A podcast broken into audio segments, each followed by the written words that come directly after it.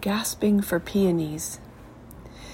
This morning on my walk, I gasped at a new stand of blossoms, peonies in lotus pink, a regal garden party in plain sight at the edge of a parking lot, as if the royal family was standing at a drive through window ordering sundaes, and you could just walk over and say, hey.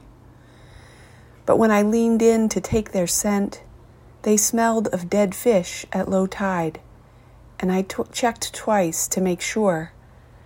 And it made me think of dating and dashingness. Sometimes you can't see if there's a stench till you get up good and close. That said, I'd try my luck smelling a hunky poet any day.